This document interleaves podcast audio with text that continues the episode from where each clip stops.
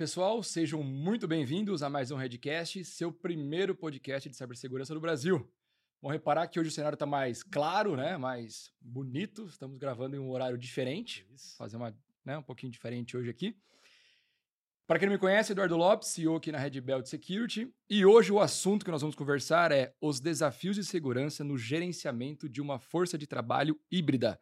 E como vocês já sabem, sempre aqui acompanhando com a gente, pessoas de altíssimo calibre, pessoas do mercado, com muita informação para nos trazer aqui. Ao meu lado, Eliane Rodrigues, Head de Segurança da Informação no Nubank, e Gustavo Teixeira, CIO na AEC Contact Center. Eli, obrigado, obrigado mais uma vez junto aqui com a gente, obrigado por ter aceito o convite. Obrigada a vocês pelo convite, é uma um prazer sempre estar aqui conversando de segurança com vocês. Maravilha. Gustavo, primeira vez aqui com a gente, uma honra, obrigado por ter aceito também. É, igualmente, sem dúvida. Vai ser um bate-papo muito descontraído e bacana para compartilhar os resultados com todos vocês aí. Muito maravilha, obrigado. maravilha, Gustavo. E como você tá? Sempre bem, né? tá bem, Matheusinho? Quando eu tô ao seu lado, eu tô sempre bem. Ah, que, que isso, viu? Tínhamos até uma brincadeira aqui antes. Pessoal, os desafios de segurança no gerenciamento de uma força de trabalho híbrida, né? Parece um negócio bem complexo, talvez, mas é um assunto que vai ser bem delicado, vai de fato trazer várias opiniões diferentes. Acho que nós mesmo aqui temos opiniões não divergentes, mas com certeza que são complementares e vai trazer acho que um bate-papo bem legal, uma discussão muito rica. E, né, como sempre aqui trazendo alguns estudos, dessa vez o estudo que foi bem legal, um estudo da Cisco, tá? Que ela fez realmente baseado nesse assunto de hoje que é o intuito da gente olhar para esse trabalho híbrido. Foi um estudo de 2023, essa pesquisa ouviu em torno de 6.700 líderes de TI, né, é, de empresas que variam de 10 a mais de mil funcionários, tanto no Brasil quanto em 27 outros países. Conclusão desse estudo é: primeira constatação do estudo. Em média, colaboradores estão usando mais de 10 redes diferentes para se conectar aos servidores corporativos. Isso no trabalho híbrido. Tá bom, o que seriam essas 10 redes diferentes? Ele está afirmando nesse estudo que um profissional, ao longo ali do seu mês de trabalho, ele usa mais de 10 redes diferentes. Seja no café, seja no supermercado, seja na casa de um parente, de um amigo, da onde for. Uh, e aí tem uma, aqui uma, uma informação que eu falei, não, não vou trazer, que é muito peculiar, que 10% do dia tá, dessas equipes aqui, pega ali 10% dos funcionários, no mesmo dia, ele usa mais de quatro redes diferentes, em horário de trabalho. Então, assim, no horário de trabalho, ele está indo né, num banco, ele está indo no supermercado, ele está indo levar alguém, e daí em diante.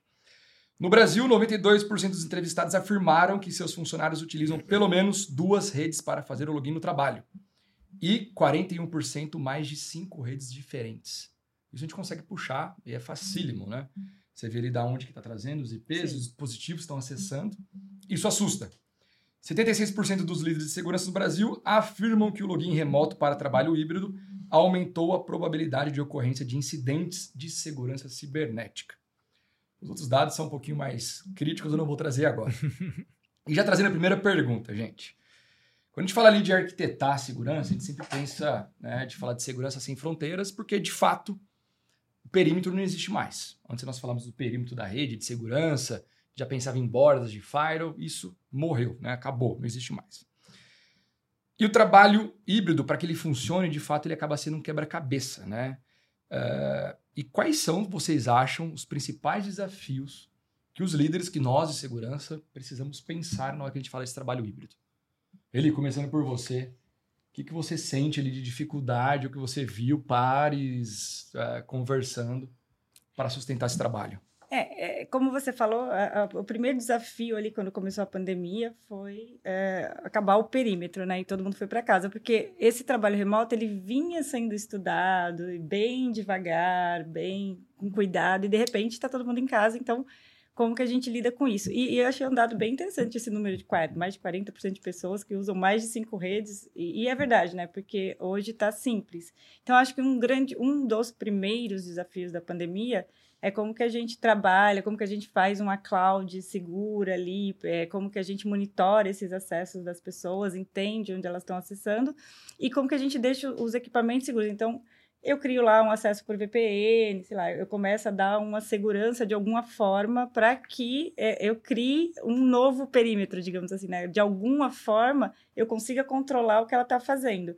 É, só que isso é complexo porque muita gente trabalha, eu estou aqui com meu celular, tem o pessoal com computador de casa, e aí vai deixando um pouco mais complexo esse controle. Então, a gente tem que começar a pensar como a gente é, trabalha identidade, como a gente trabalha para eh, saber é, quem está entrando, quem está acessando, que dispositivo é aquele, né? E o que, que ele está acessando, de onde, como você falou, né?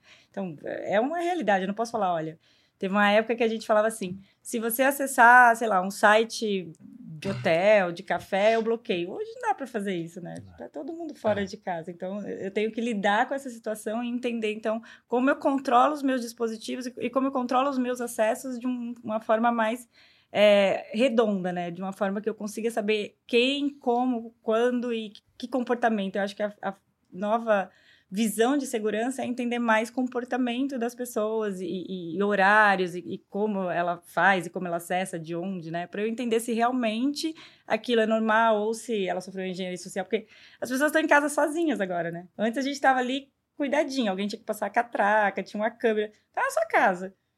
Ela sofreu engenharia. Tem trocentas pessoas na casa dela. Não sei se ela fechou o computador, não sei o que está acontecendo. Então, Isso é um baita desafio. É, é, a gente tem que lidar, acho que com essa nova visão de como proteger o, o meu ativo, como, mas como olhar isso com comportamento, porque agora tem comportamento de usuário. E é, eu acho conscientizar todo mundo, porque antes a gente sempre falava de conscientização, mas a segurança era responsável por segurança. E todo mundo tinha essa ideia. Agora não dá para ser assim, porque a pessoa está em casa, né? Se ela está em casa lá com o computador aberto, tá todo mundo vendo o que ela está fazendo, já está vazando informação. Então, se, ela, se não tiver esse conceito bem estruturado nas pessoas hoje, a gente tem um problema enorme.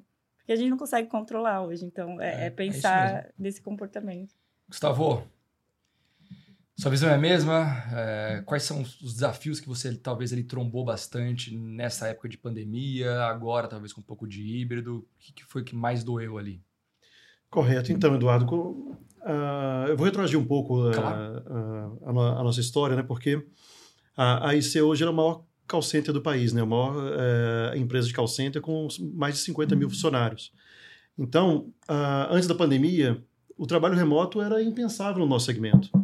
O trabalho remoto para a parte de gestão das, das operações do, dos nossos colaboradores era algo completamente impensável é, e, e, não se tinha essa possibilidade uh, na visão uh, da empresa de, de, de, sucesso de uma operação de contact center no trabalho remoto.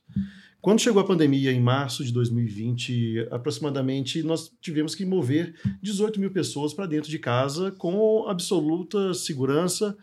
E foi um enorme desafio, porque nenhuma das empresas elas estavam ali estruturadas para receber esse ambiente remoto. Né? Então, nós tivemos que estruturar todos os nossos ah, atendimentos, né, desde o segmento do, do atendimento bancário, água, luz, uh, telecom, então os mais diversos segmentos que hoje nós atendemos, nós tivemos que estruturar num ambiente remoto e que funcionasse muito bem com os indicadores iguais ao que nós temos nos sites físicos e, e, e transferir isso para um ambiente remoto. Né? Então, nós temos hoje um ambiente descentralizado, né? a, a vinda pós-pandemia uh, a empresa ela tinha uma visão que o atendimento remoto ela se, ele seria é, finalizado a, a, após a pandemia e todo mundo voltaria para os sites físicos que nós temos hoje. E, por surpresa nossa, uh, esse atendimento remoto ele tem indicadores de qualidade de iguais performances do atendimento presencial, do atendimento físico. Jura? Ficou demais. como um legado para a empresa e hoje nós temos todos os nossos sites completamente lotados e mais 18 mil pessoas trabalhando completamente no ambiente remoto. Vocês cresceram muito. Sem dúvida. No, na pandemia, nós dobramos de tamanho. Uh, com, diferentemente de outros segmentos, nós dobramos de tamanho atendendo aos, aos antigos clientes da base e a novos clientes demandando atendimentos para o nosso segmento. E a parte de segurança ela foi vital para a estruturação desse ambiente. Né? Nós não poderíamos mover um, uma pessoa para o atendimento remoto simplesmente colocando um computador debaixo do braço e mandando embora para casa. Né? Nós lidamos com atendimentos com, com, em ambientes regulamentados, como o, o segmento bancário, onde tem, nós, nós sofremos auditorias, uh, regulações de Bacen e várias outras regulamentações, onde nós tínhamos que estruturar um ambiente de fato com uma segurança e uma camada que, que fosse desde a borda, desde o atendente que estava lá com um computador corporativo na borda e até mesmo no ambiente interno dos sites. Né? Então, a, a, as nossas camadas de segurança para manter esse ambiente, essa gestão, nós estruturamos ali um, um, ambiente com computadores corporativos, né? Então, tá. os atendentes do, do, nosso call center, eles foram para suas residências com computadores corporativos e com já algumas camadas de segurança dentro desse ambiente, que envolve a participação de um MDR, gestão de identidade e até mesmo o monitoramento remoto desse computador. Então, os nossos desafios que antes estava restrito aos nossos sites físicos controlados, se estendeu a inúmeros ambientes, a inúmeros sites. Então, para a gente hoje, cada ponto de um atendimento home office é tratado como se fosse um site físico. As mesmas dificuldades, as mesmas uh, padrões de segurança, controles, uh, gestão do ambiente que nós temos no ambiente físico, eles também existem no ambiente home office. Gente, eu, eu, queria, eu queria pedir ajuda de todo mundo para me ajudar a digerir essa informação. Cara. São 50 mil funcionários e 18 mil, não vou falar da noite para o dia, você tem que virar a chave e falar, galera, agora vocês vão trabalhar de casa. Eu fico só tentando imaginar você com esse chapéuzinho de CIO lá atrás, passando por esse momento de tomar essa decisão. Vai para onde? Explica para a gente como que foi esse processo. Foi da noite para o dia? Como é que foram as discussões? Para a gente materializar isso um pouco mais, Gustavo. Correto. Então, no nosso segmento, uh, o governo federal decretou como um segmento de utilidade pública. Perfeito. Porque naquele momento da pandemia, uh, a única forma de contato do, da população, né, do cliente final do nosso cliente contratante, era através do call center. Então, é, não tinha mais loja, loja física. Não tinha né? loja física. Tudo, né? Então, se a pessoa precisasse fazer um contato com a empresa de água, de luz, é, do, eh, do segmento de saúde, um atendimento do segmento financeiro. Então, a, o único ponto de contato da população, de modo geral, é através de empresas de, de contact center. Então, uh, se, por exemplo, romper um cabo de energia na rua e o cabo está é, é, no chão com energia viva. Energizado energizado. Aquilo ali é um, um problema gigantesco que pode ocasionar perdas de vidas é e, e, outras coisas mais. Então, a, a nossa virada de chave, nós estruturamos uma operação de guerra, de fato. Nós tínhamos ali semanas para mover esse público dentro de casa, porque cada uma das cidades que nós atendemos é, estabeleceu diferentes políticas de lockdown. Então, uh, tinham cidades que tinham restrições nas nossas PAs de um para um, colocavam atendente, saltavam umas, outros eram distanciamentos uh, de alguns metros entre algumas pessoas e outras. Então, um dos nossos sites que estavam estruturados para atender X mil pessoas, do dia para a noite, teve uma capacidade reduzida para um terço, dois terços da sua capacidade. Então, uh, até mesmo o atendente que nunca teve o seu trabalho home office, ele se passou da, de, de, de, em um momento de, de trabalhar completamente é, em home office. Muitos se destacaram porque eles já tinham uma cultura e uma vivência da empresa onde ele conseguiu manter ali a mesma pegada, o mesmo nível de atendimento. Então, o nosso nível, nosso, os nossos desafios foi estruturar em, em, em, dois ambientes.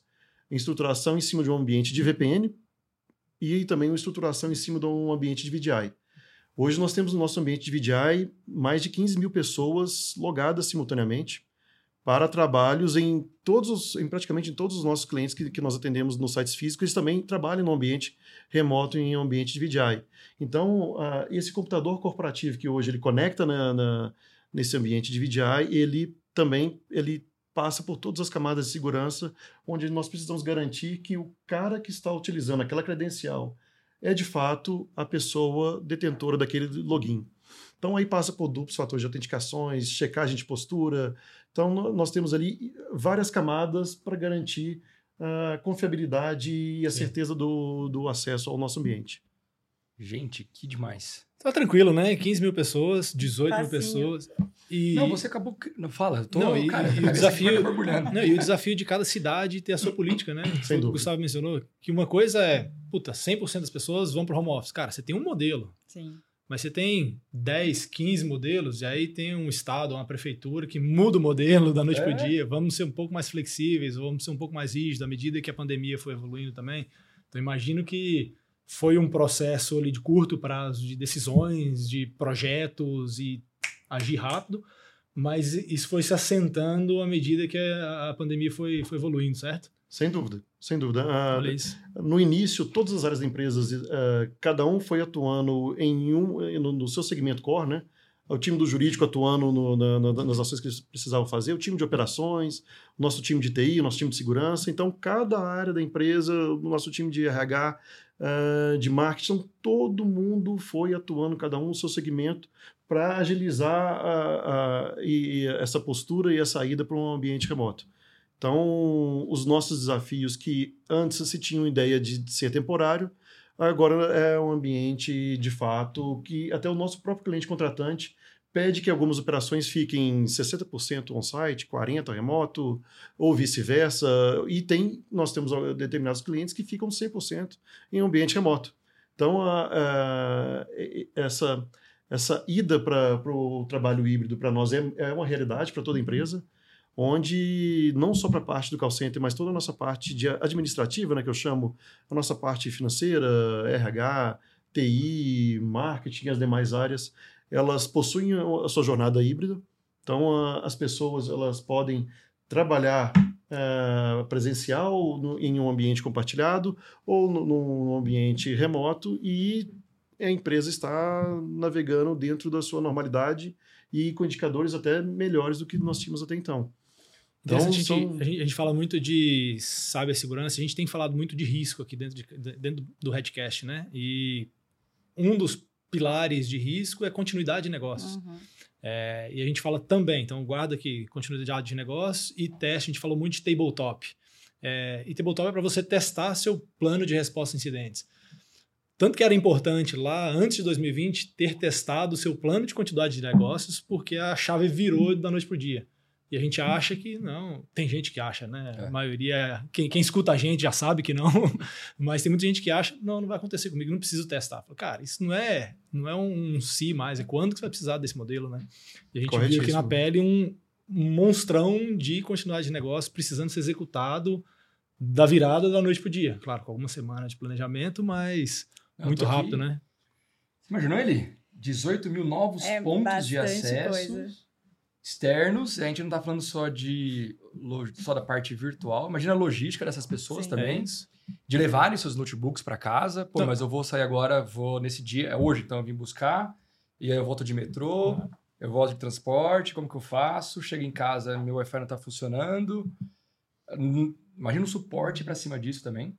Sim. É, e, e, e, assim, vocês possuem hoje também lá no Nubank a mesma parte de modelo híbrido, né? Bastante. Sim. É, fortemente. É, eu, eu vivi os dois cenários. O cenário de ter todo mundo com a máquina controlada da empresa, postura, bonitinho. O cenário BIOD, então, que é um cenário também, uma pegada que está se modernizando e que a galera está entrando antes que aconteça alguma coisa, falei, agora todo mundo tem que ser BIOD, né? Então, porque dá mobilidade, as empresas, é, veio muito crescimento de startup, então o pessoal gosta desse modelo, tem um equipamento melhor, poxa, eu prefiro usar o meu, né? Então, é, e, e, isso é, é, acho que é a maior complexidade, porque quando a gente foi para pandemia, da pandemia para casa, foi de repente, foi tipo, vamos agora e a gente precisa deixar a empresa funcionando. Foi o plano de continuidade que não tinha sido testado, então foi testado assim.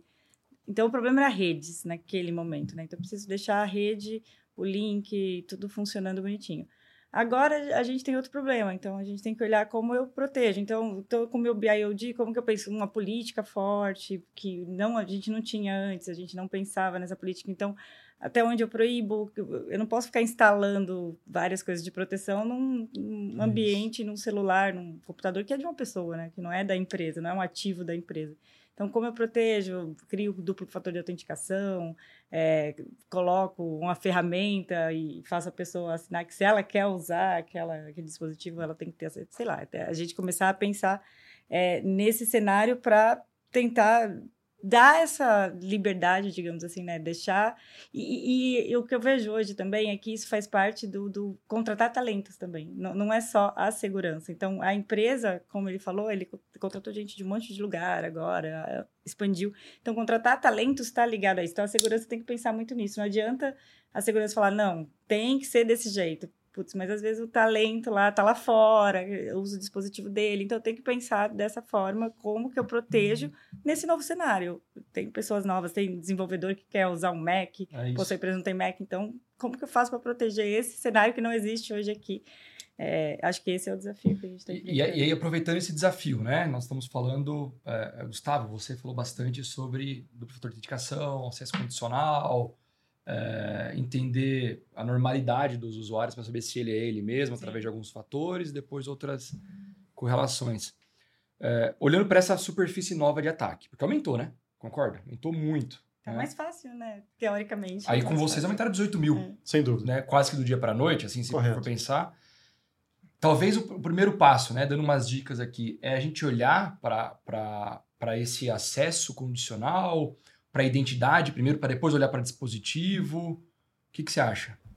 Então, atualmente, com a, com a evolução das plataformas de, de detecção, né, digamos assim, dos EDRs, e partindo, partindo para um, um serviço gerenciado, o, atualmente o nosso maior desafio é, de fato, a, a, a gestão da identidade. A, a, nossa busca, né, o, o, nosso olhar, ele está cada vez mais uh, dedicado para para que a gente consiga garantir que o usuário seja ele o presencial ou até mesmo o remoto que aí abre cada vez mais ali a possibilidade de fraudes, de ataques, de é, é, é de fato garantir que aquele colaborador está de posse daquela credencial que está fazendo acesso. Não é uma pessoa que, que, que, tem uma credencial de uma outra pessoa ou até mesmo um duplo fator de autenticação que está em mãos erradas. Então, uh, hoje o, o o, o foco do, do, nosso time de segurança é puramente análise de credencial dessa, de, desses logins, desses milhares de logins que nós recebemos no nosso ambiente diariamente. No, o nosso volume de, de transação em cada um dos segmentos, ele, é, eles são muito grandes. Né? Então, uh, nós precisamos garantir que aquela credencial ela é única e não está sendo utilizada de uma forma maliciosa. Perfeito. É, mas, é, mas, eu acho que esse é o desafio de todo mundo que trabalha com segurança, né? Ah. Tanto que hoje você vê a maioria das ferramentas são voltadas para IAM e para Zero Trust, porque acho que controlar e gerenciar a identidade, a gente vinha de um ambiente que cada um entrava num login, num lugar, eu não tinha muito essa ideia de identidade, agora a gente é digital, né? Todo mundo é digital, então você não tem uma identidade digital, pode ser qualquer um ali fazendo qualquer coisa, né? Então acho que esse é o então, maior então, desafio. Então ali a gente começa por parte de identidade mesmo, e depois, talvez, a gente olha para dispositivo, né? Para esses EDRs, controle do dispositivo. É. é. É, é, que eu acho que hoje está mais fácil a gente. A gente já tem um, uma estrutura de rede, uma ideia de como fazer, que é o que ele falou lá nos MDRs, EDRs. A gente já conhece essa ideia numa proteção em camadas e a gente precisa continuar fazendo. A gestão de identidades é, um, é uma coisa que todo mundo sabe que tem que ser feita, mas ainda é um desafio muito grande. Então, é, a, a gente trabalha essa gestão de identidades hoje de uma forma ok, mas é, chegar nesse cenário que eu sei exatamente quem é e como ele está fazendo e tem um comportamento ainda é, é um, um futuro. Então, eu acho que seria começar pela identidade, mas eu não acho que a segurança está tão madura nesse ponto. Então, a rede e ali a gente olhar para as proteções em camadas, é, um duplo fator de autenticação, ainda é o que dá para a gente ir controlando, porque a gente não consegue fazer tudo, né? Segurança Exato. tem que aprender onde eu consigo investir, que vai me dar um resultado agora, e onde eu quero chegar depois, né? Então, acho que identidade deveria ser, mas a gente ainda precisa cuidar da rede, porque é o que a gente consegue e sabe fazer bem hoje, e construindo essa identidade. Que, gente, eu tô aqui com os números ainda na minha cabeça, me chocaram. E a hora que a gente olha para também para identidade, a gente viu, né, que uh, uh, anteriormente, até vai, na época da pandemia um pouquinho, um pouquinho antes, você tinha ainda talvez vários usuários, né, talvez para várias coisas diferentes. Sim. O single sign-on ainda não era uma realidade tão Hoje é, é impossível a gente pensar que eu vou ter vários usuários. Várias vezes não, o mesmo usuário, né? Que na verdade poderia mudar, mas é o mesmo usuário, ainda mais para várias senhas diferentes. É, mas não era, né? Se você pensar que está entrando várias vezes, quem, quem garante que é o mesmo usuário? Né? Só colaborando, Eduardo. Claro, claro. Um ponto que, que é muito particular do nosso segmento é que como nós lidamos com os sistemas dos nossos clientes contratantes, né? nós, um, por exemplo, um, uma empresa do segmento de telecom, o nosso operador trabalha com 10, 12 sistemas ao mesmo tempo para fazer uma transação do cliente final. Perfeito. Então, cada um desses sistemas é uma credencial, cada um desses sistemas é um usuário, uma senha diferente para um único colaborador. Então, como que nós suprimos esse desafio? Hoje, todo as credenciais dos nossos clientes contratantes elas ficam armazenadas num cofre de senhas. Então, o nosso colaborador ele não tem acesso ao usuário e à senha final do, do sistema do nosso cliente.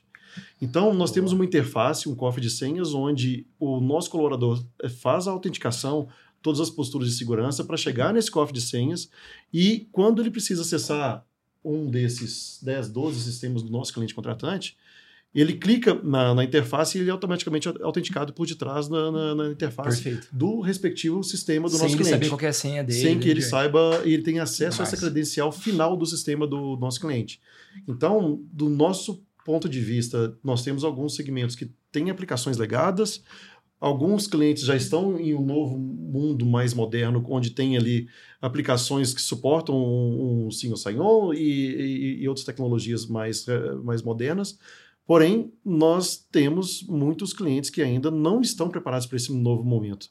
Né? Então, a, a, gestão de identidades ela, ela não, não, parte apenas do, do, do, nosso ambiente para o acesso remoto, para se autenticar o nosso colaborador. Os nossos desafios de, de, de, de manter a credencial válida é, inclusive, no uso dos sistemas do nosso cliente, que é o maior desafio, pois, um, pois um, um, um, vou citar um exemplo, um cliente nosso de telecom, para ele transacionar uh, determinados procedimentos para para aquela para um nível específico de resolução do atendimento e tem que mexer em dois, três sistemas ao mesmo tempo.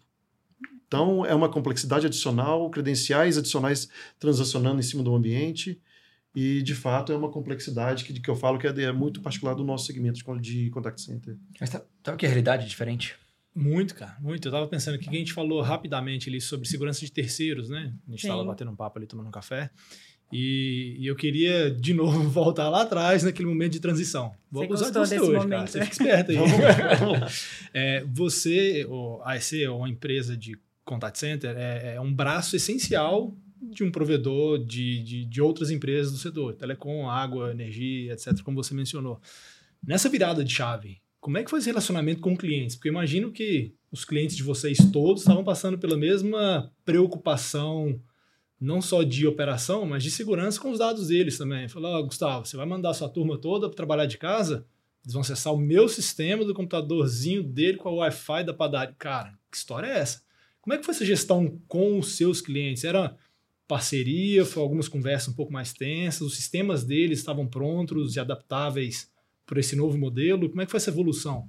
Correto. Então, o... nós abrimos várias frentes em paralelo. Né? Então, naquele momento lá da, do início da pandemia, nós, uh, cada um dos mais de 110 clientes que nós temos hoje dentro da, da AIC, uh, nós, nós tivemos que abrir frentes para demonstrar a topologia que nós estávamos sugerindo para esse ambiente remoto. Então, quando o nosso time estava estruturando uh, essa, esse, essas VPNs, uh, esse ambiente de VDI, tínhamos em paralelo outras equipes atuando com os nossos clientes contratantes para que aquela topologia, para que aquele ambiente remoto fosse homologado e, e fosse de fato autorizado pelo nosso cliente. Boa. Como nós transacionamos informações de um segmento financeiro e dentre outros vários que, tem, que possuem sigilos uh, e demais uh, regulamentações, nós tivemos que, de fato, uh, fechar auditorias, reuniões e topologias para que o cliente homologasse e autorizasse a ida para o ambiente em home office. Legal. Então, na, logo no início da pandemia, foram de fato ali diversas áreas envolvidas, diversas equipes e trabalhos em paralelo para que tivesse sucesso Boa. e uma rápida entrega com segurança para esse mundo externo. Então foi muito mais um modelo de parceria mesmo, de abrir uma sala de guerra, falar, cara, tem uma sala de guerra com você, meu cliente, porque esse problema é nosso, Sem não é dúvida. é meu, o desafio é nosso. Sem dúvida. Então funcionou o, legal. O engajamento que nós tivemos de todos os nossos clientes foi uma parceria foi, foi muito grande de todos eles. Legal. Eu, eu queria jogar essa pergunta para você, Eliane, mas no modelo ajustado. É, vocês, como instituição financeira, têm uma regulamentação muito forte. Sim. Bacen, vocês não respiram sem falar Sim. benção para o Bacen e outros órgãos reguladores. É, vocês tiveram essa parceria com eles também? Como que foi esse, essa conversa com eles nessa transição de pandemia? Os reguladores também não estavam prontos para fazer regulamentação desse novo modelo. Olha que interessante. Então todo mundo estava é, meio que é, aprendendo é junto. Que então, legal. quando começou as regulações pós-pandemia, se posso dizer pós-pandemia, né, que a gente está até hoje, é, o regulador perguntava, porque a gente vive, vive em banco um cenário que o regulador vem, é assim, precisa estar tá desse jeito e me mostra, e, e se não é assim, você tem que Ajusta. ajustar. E nesse cenário híbrido né, e remoto, o, o, regulador não tinha uma diretriz de como deveria ser. Por exemplo, um SOC que não tem um físico, um SOC que está todo mundo em casa. Como que eu regulo um SOC? Onde está o problema? Qual é a Correto. vulnerabilidade? Então, é, os primeiros, as primeiras regulações do, do, do, desses órgãos vieram muito com pergunta também, com deixa eu entender como vocês estão fazendo para entender qual realmente vai ser o problema olhando para esse novo cenário, né? Porque ninguém estava preparado para trabalhar desse jeito. Então, é, a gente. Agora não. Agora eles já aprenderam, já vem com as coisas mais Voltaram prontas. Voltaram mindset de é simples de ser feito. E principalmente e nesses bancos novos digitais, é, eles vieram muito com essa ideia de deixa eu entender com vocês para regular os outros bancos digitais também, para entender como vai ser daqui para frente essa regulamentação, porque é híbrido. Tem gente que ainda tem ambiente on-premise, tem gente que tem zero on-premise, tem gente que tem os dois, é, tem gente que está híbrido, tem gente que está remoto, então mudou é. muito. Ah. Então, como que a gente trabalha com todos esses cenários diferentes agora? Muito. Estava aqui pensando é, numa perguntinha que eu queria fazer, mas não é colocar na fogueira, tá? Prometo. Que é o seguinte: todos nós, né, inclusive aqui na Red Belt, daí em diante, que eu posso me fazer essa outra pergunta hoje, é a posição que vocês estão. O cenário que era vivido antes e o cenário que é vivido hoje. Tem alguma preferência? Tem alguma sensação de segurança maior? De segurança maior, assim, eu acho que o cenário melhorou, até que o, o, ele citou que a, a, produtividade aumentou, então muitas empresas enxergam isso nessa de produtividade. Agora, quando a gente faz, fala de segurança, a gente melhorou, a gente aprendeu a trabalhar, então a gente aprendeu a criar as políticas certas, a conscientizar melhor, a criar os fatores de autenticação, a criar as VPNs, VDIs, fazer os modelos de terceiro. Acho que o terceiro virou um problema muito maior, porque você pensa tudo isso na empresa, você tem que pensar, todas as empresas terceiras também têm que estar bem ambientadas Sim. com o home office ali, com o risco. Então, é, eu, eu não diria que a gente melhorou em segurança, assim, é difícil falar porque o ambiente mudou muito, é. mas a gente amadureceu muito neste novo modelo. Porque é, é uma realidade, não tem como a gente voltar atrás, então a gente aprendeu a viver nesse novo modelo e aprendeu a lidar nesse novo modelo e está aprendendo ainda, né? Porque eu acho que ainda tem bastante desafio, é bastante coisa para ser feita. O que, que você acha? Eduardo, do ponto de vista de de gestão de segurança, o antigo modelo dos sites físicos para nós era o melhor dos mundos. Era. Né? É, nós tínhamos um ambiente controlado, entre aspas, né? nós tínhamos ali é, a gestão de tudo dentro do, do, ambiente. Então, do ponto de vista de segurança, sem dúvida nenhuma, o, o primeiro desejo é o site físico tradicional, né? o, o, o antigo mundo. Contudo, uh, eu vejo que uh, esse trabalho híbrido veio para ficar de fato. Uh, tanto que até mesmo a nossa parte de, uh, nossa parte de atendimento do call center, ela, ela, ela se estruturou por completo, todas as áreas da gestão do call center, a área de operação do call center, ela se, se estruturou e adaptou a esse novo momento. Então, ela de fato veio para ficar. Uh, os nossos desafios, de fato, é cada vez mais subir a régua de segurança desses 18 mil sites que nós temos espalhados em cada uma das casas, das localidades que nós temos com o nosso colaborador, uh, com o uso daquela credencial. Então, do ponto de vista do trabalho híbrido para a parte administrativa da empresa, eu vejo de inúmeros ganhos, ganhos de produtividade de fato, uh, principalmente nos grandes centros.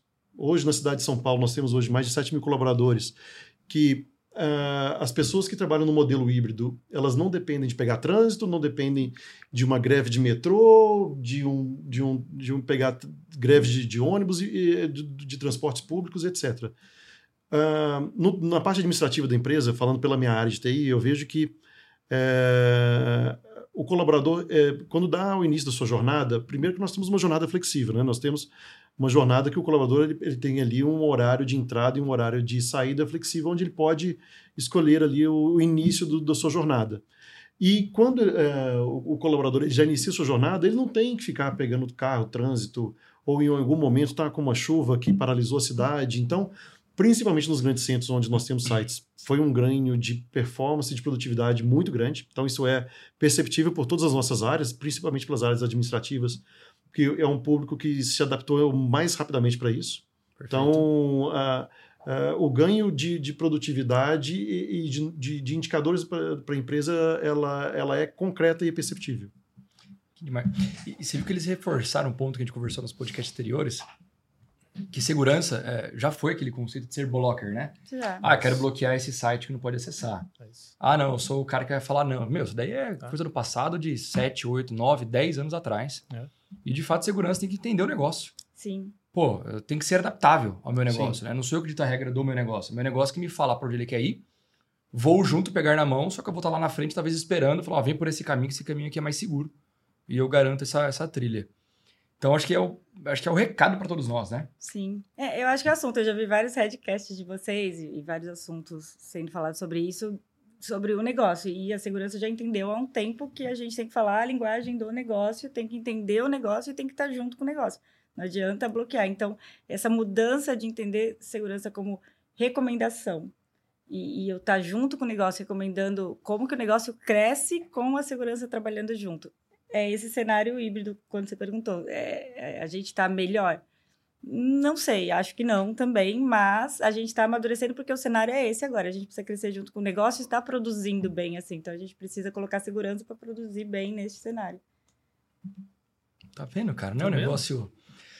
Gente, eu juro que quando eu pensei no. no, no quando a gente estava conversando sobre esse assunto, eu não, eu não cheguei, nós vamos chegar nesse nível, né? De discussão, e porque é um assunto que corrobora com tudo que a gente estava falando anteriormente, em outros podcasts, aqui dentro antes, que, de fato, modelo novo, ah, independente se fala, não, eu vou aumentar meus dias de trabalho remoto para voltar para o presencial. Você não vai voltar ainda para o trabalho que era feito antes, né? Você não vai fechar as barreiras, até porque vão ter momentos que você vai que realmente, de fato, ah, todo mundo está tá remoto hoje, ou é alguma exceção, o que for. Você tem que estar tá preparado. Sabe que você vê no trabalho agora presencial muitas vezes? Não sei se lá no call center acontece, mas no trabalho as pessoas vão para fazer reunião remota. Aí fica cada um na sua cadeira fazendo reunião remota. Então, ah. a realidade é remota. Ponto. Você esteja em qualquer mesmo lugar. Mesmo estando todo mundo físico é. no mesmo ambiente. Então, é, é entender é, não, A nossa realidade aqui também, como, como uma consultoria, que nós atendemos diversos clientes diferentes, tem várias dificuldades desse tipo, né? Então, para gerir diversos né, clientes, são contas diferentes são acesso a essas contas diferentes, uhum. são cofres de senha, são VPNs diferentes, são jumpers, são VDIs. É, porque a gente precisa se adequar à realidade de cada cliente. Né? E, de novo, todos foram muito parceiros e continuam sendo extremamente parceiros. E, a hora que eu falo assim, não, eu quero trazer a gente né, mais presente para a resolução de problemas, que isso, de fato, eu entendo que ajuda bastante, uh, os meus clientes estão remotos. Então, acontece muito né? É. De você ver que tem duas, três, quatro, cinco pessoas reunidas, com alguém que está 100% remoto, com uma equipe inteira que está 100% remoto, ou de fato que vão ser reuniões que, assim, não, é remoto, então já vai cada um na sua sala e na sua é. mesa e, e, faz isso remoto. E a gente sofre as mesmas dificuldades, né? Com certeza. E desafios também. Então, de fato, é, talvez antes era mais cômodo, mas também ligado ao modelo de negócio que era antes. Sim. E hoje nós temos desafios que a gente precisa entregar só que também visando a essa adaptabilidade, né? esse novo cenário que todos estamos vivendo. É, e eu acho que um ponto principal também que a gente precisa falar, que a gente não falou tanto, é o ponto de confiança. Né? Saber que, pô, legal, né? você está com essa computadora, o seu usuário e senha é seu, está na sua casa, não é porque é o único computador da casa que terminou o horário de trabalho que você vai talvez emprestar esse computador para ver um filme você sai no é, YouTube, então. acessar né? uma coisa que a gente vê que acontece também. E as pessoas que usam o seu telefone, você vai falar, não acessa essas coisas do seu telefone. É Mas isso. eu quero acessar, é meu. É. Um ponto, Eduardo, para colaborar, que o nosso colaborador, é, o atendente, que está lá na ponta, que está no, que, que foi migrado do um ambiente tradicional para um ambiente remoto, alguns se engajaram tanto porque são pessoas que, por exemplo, é, são mães que gostariam de ficar com seus filhos, é, que teriam dificuldade de locomoção entre da cidade até o site. Então, o engajamento dessas pessoas com o trabalho remoto foi tão grande que eles enxergam isso como um diferencial. Quando você fala com determinados colaboradores que ele vai sair do ambiente é, remoto e vai voltar para o ambiente físico tradicional, muitos é, enxergam como uma volta ao passado, né, uma perda de um benefício, porque a, a possibilidade dele almoçar com seus familiares, com seus filhos, uh, abriu fronteiras de que antes alguns colaboradores tinham problemas uh, em deixar determinados familiares, filhos com ou, ou outras pessoas em escolas, em, em creches, por exemplo, que abriu essa fronteira. Então, Sim. o engajamento de muitos dos nossos colaboradores remotos nesse, nesse trabalho remoto foi muito grande. E, e pautado em dados, né? Sim. Sim. Em performance. Então, Sim. acho que isso é o principal, né? Isso acaba sendo, acho que, a grande diretriz. Não só uma vontade, né, de algum empresário, de algum dono, e daí em diante, mas sim olhar para a performance. É. Eu estava vendo uma pesquisa de Londres que eles fizeram com algumas empresas que 96% das empresas tiveram ganho de produtividade. 96%. É muita gente. Então, Legal. Então, de diversos segmentos. Você vê, tá falando do call center, falando é. financeiro. É, porque é, é, isso, eu acho que é, vira um benefício, é o que você falou, Sim. muito certo. A pessoa se estimula, né? É uma motivação para continuar com isso. Eu tô, eu tô com uma dúvida me cutucando aqui na, na cabeça que eu queria jogar para vocês e ver se faz sentido, entender a opinião de vocês. É, tanto você que tem. Eu, eu, trabalhei no setor de call center lá no começo da minha carreira também. É, e você tem operadores que têm diferentes níveis de acesso, vamos supor, o telecom, tem descontos diferentes. A célula de retenção tem um desconto maior do que a célula de vendas, etc. E você também tem desenvolvedores, que alguns Sim. trabalham em aplicações básicas e outros que trabalham naquela aplicação que é a joia do coroa. Então, tem, eu vou dizer, chamar até de diferentes níveis de risco se aquela informação confidencial vazar ou um acesso financeiro maior. É, vocês tratam isso de maneira diferente no modelo híbrido remoto ou presencial, no sentido de política presencial ou remoto, ou até nível de acesso de computador? Puta, essa célula que tem maior nível de desconto, eu preciso controlar um pouco mais para saber se. Como é que é isso no, no, dia a dia de vocês? Eu acho que é, quando a gente olha o remoto, como ele falou, é, precisa entender essa identidade que é o, o maior desafio, né? E aí a gestão de acesso já era um desafio no presencial. Sempre foi, porque o que acontecia? Você muda de área, leva 35 acessos, aquele cara tem um acesso, não Fato. sei o quê. E aí, segurança trabalha com mínimo acesso, né? Preciso controlar essa gestão de acesso. No remoto, isso fica mais complexo, né? Porque você não sabe quem está acessando realmente, se alguém roubou alguma informação. Eu preciso. Então, eu acho que a gente aumenta um pouco a monitoração, e esse é o desafio, né? Como, como criar. Ele, ele falou assim: ah, a gente tem que confiar. Mas a gente faz zero trust, né? A gente não confia em nada, em ninguém. E, é, e então, monitorar mais, entender essa parte de comportamento. Então, cada vez mais trabalhar com essa parte de comportamento para entender o que está sendo feito, como está sendo feito. É, é um desafio. Eu acho que a gestão de acessos continua sendo um dos maiores desafios e a gente migrar para essa parte de identidade, de, de, fazer o IAM mesmo, de Sim. fazer as, os ativos terem identidade, as pessoas terem identidade digital agora e talvez um anão digital, mas casar isso e, e deixar de ser só uma gestão de acessos para você é, ter um jeito mais fácil de entender a necessidade ali daquela empresa, daquela pessoa, não ficar só no acesso àquele sistema, enfim. Sim, mas em termos de tem essa equipe que não pode trabalhar remoto de jeito nenhum por causa de X, é, isso não a gente não chega ainda, muito tá. nesse cenário de ter uma equipe que não pode, assim, no caso é, lá no Nubank, é, ele nasceu remoto, nasceu novo na, na nuvem, então o remoto funciona bem, mas deve ter outros financeiros, eu trabalhei em outras financeiras que tem aquela parte ainda core que tem que trabalhar lá, é, que foi o desafio de como voltar as pessoas nessa forma ah. híbrida é. para trabalhar ali, porque precisa fazer um acesso X que só faz de lá. Esse foi um dos maiores desafios quando as pessoas foram para casa, né? Porque o acesso precisava ser. Eu acho que acaba sendo muito mais acesso condicional, né? Acho é. que acaba tendo sim uma barreira do tipo, sim, pô, sim. legal, para você fazer isto, esse tipo de operação. É, você poderia fazer do seu Wi-Fi normal, mas para isso agora você vai precisar passar por É. esse controle a mais e esse outro controle É. para poder Legal. ter um acesso. Acho que Legal. acaba sendo Mesmo estando remoto, ele consegue, Consegue, É, tem que altos ser, níveis é. de barreira. Isso a gente E vê, no, né, viu É. com essa informação que eu tenho de alguns clientes nossos, acaba sendo desse lado. Legal. Passa por esse acesso condicional, caia nesse jumper, vai para outro. Ah, aí você sim. lá você pode Boa. acessar o sistema como se fosse localmente. Entendi. Mas no é, que, é que funcionava meio assim local já, né? Ia É. passar isso pro híbrido, né? Legal. É, jogar isso para É. para fora. No nosso segmento, como que é feito hoje? Ah, das mais de 110 operações de clientes que nós temos, o cliente contratante ele abre isso em várias suboperações. Então, por exemplo, um cliente do segmento financeiro, ele realizou a contratação do atendimento com a IC, eh, ele, já, ele, já, ele já determina, olha, tanto, o, tantos por cento do meu atendimento vai ser para o atendimento receptivo, uma retenção, uma cobrança, um Uhum. ativo. Então, ele abre isso em várias, várias subcélulas ali daquele atendimento.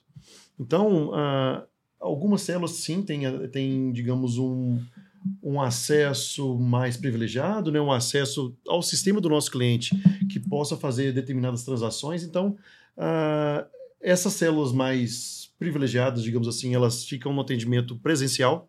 Então, isso é em, em comum acordo com o cliente. O próprio cliente já demanda, fala assim, cara, essa célula aqui não tem problema nenhum trabalhar no ambiente remoto. Essa célula aqui, como demanda uma visão e, e tem alguns ah, algum acesso privilegiado aos nossos sistemas, eles já pedem para que essa célula fique num site físico com controles adicionais. Então, ah, essa escolha é feita em comum acordo Em com os comum nossos acordo. clientes. Aí deve ter até controle câmeras e essas Sim. coisas, né? É, são Físico, ambientes coisas mais. físicos completamente separados, com câmeras, biometria, ah, os computadores de- de- do acesso de- de- a esse ambiente. Então, é um ambiente Realmente totalmente controlado. segregado ao ambiente tradicional do call center. Perfeito. demais. Boa. Muito boa. Gente, ultrapassamos os 45 minutos. Chegamos aqui próximo aos 50. Foi muito rápido. é muito rápido. Geralmente a gente começa ali a dar tchau nos 40, 40 e pouco para adicionar. Eu já tava vendo aqui a plaquinha, né? Quase nos 50 já. É, antes da gente finalizar, Eli, algum ponto, alguma dica, alguma mensagem?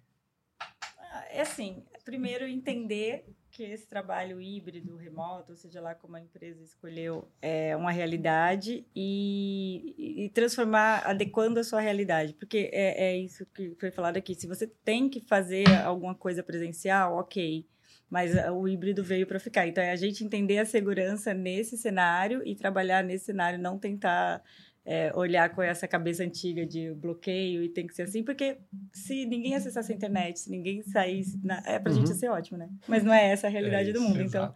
é caminhar para frente. Gustavão, e você?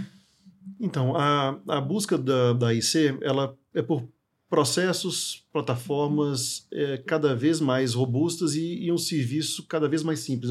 Nós acreditamos que, é, que a unificar a gestão de, da, da- dessa parte de segurança, é, o tão simples, ou cada vez mais simples que for possível, fazer a gestão desses indicadores para nós é cada vez melhor. Você imagina a quantidade de logs, de firewalls, de acessos que nós temos a cada Imagina. segundo, a cada hora, dia. Então, nós trabalhamos com grandes volumes, com grandes transações, e nós precisamos ter, é, de fato, um ambiente muito automatizado, muito robusto, para tratar e conseguir identificar no meio de- dessa massa de dados uma possível anomalia, um tráfego malicioso. Ah, então, nós, é, o, o nosso, a, no- nossa busca, é, o nosso desafio cada vez maior é por simplificar e, automa e gerar automação desses processos cada vez maior.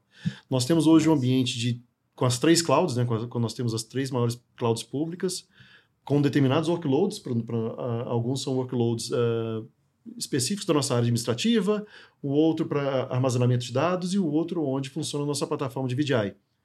Ah, fora o ambiente interno que nós temos ali grandes quantidades de equipamentos e, e grandes volumes de tráfego, então de fato nós precisamos de ter ali uma correlação e uma simplificação e a, e a visão do, do ambiente cada vez mais clara.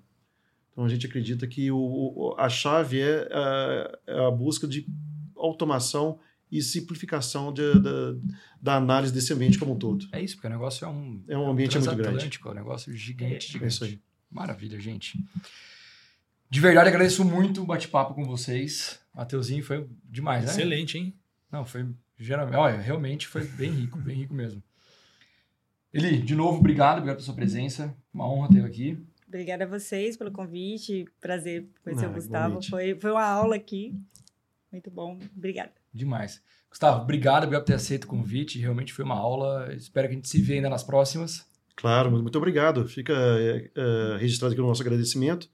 E fique à vontade. Assim, realmente é, a curiosidade e, e, como nós tratamos num, num, segmento que trata com grandes números e grandes volumetrias, é realmente um ambiente Bem muito peculiar, robusto. Né? Desafiador é. é. a palavra. Teuzinho, obrigado de novo. Obrigado a você. Du, não esquece de dar um curtir no YouTube, botar cinco estrelinhas lá no, no Spotify para ajudar isso a chegar para longe. É, é isso, O gente. objetivo é chegar a mais pessoas porque tem muito conhecimento sendo compartilhado aqui o tempo inteiro. Você vê que a gente não fala da gente mesmo por, acaso, por propósito. A propósito. ideia é chegar para outras pessoas mesmo. É. E parabéns à Redbet, né, por, por, essa iniciativa, Boa. por esse podcast fantástico, né? A abrangência, a capilaridade da, da, informação chegando a todo mundo, é, sem fronteiras, né? Sem limites. Sem fronteiras, exato. Parabéns. A ideia é essa, né? A gente realmente divulgar e disseminar conteúdos, né? Informação. É, e não falarmos de nós próprios. Demais. Obrigado vocês que estão aqui nos assistindo. Uh, de novo, feito para todos vocês. Espero que tenham gostado e nos vemos até a próxima. Tchau, tchau. Edge Catch.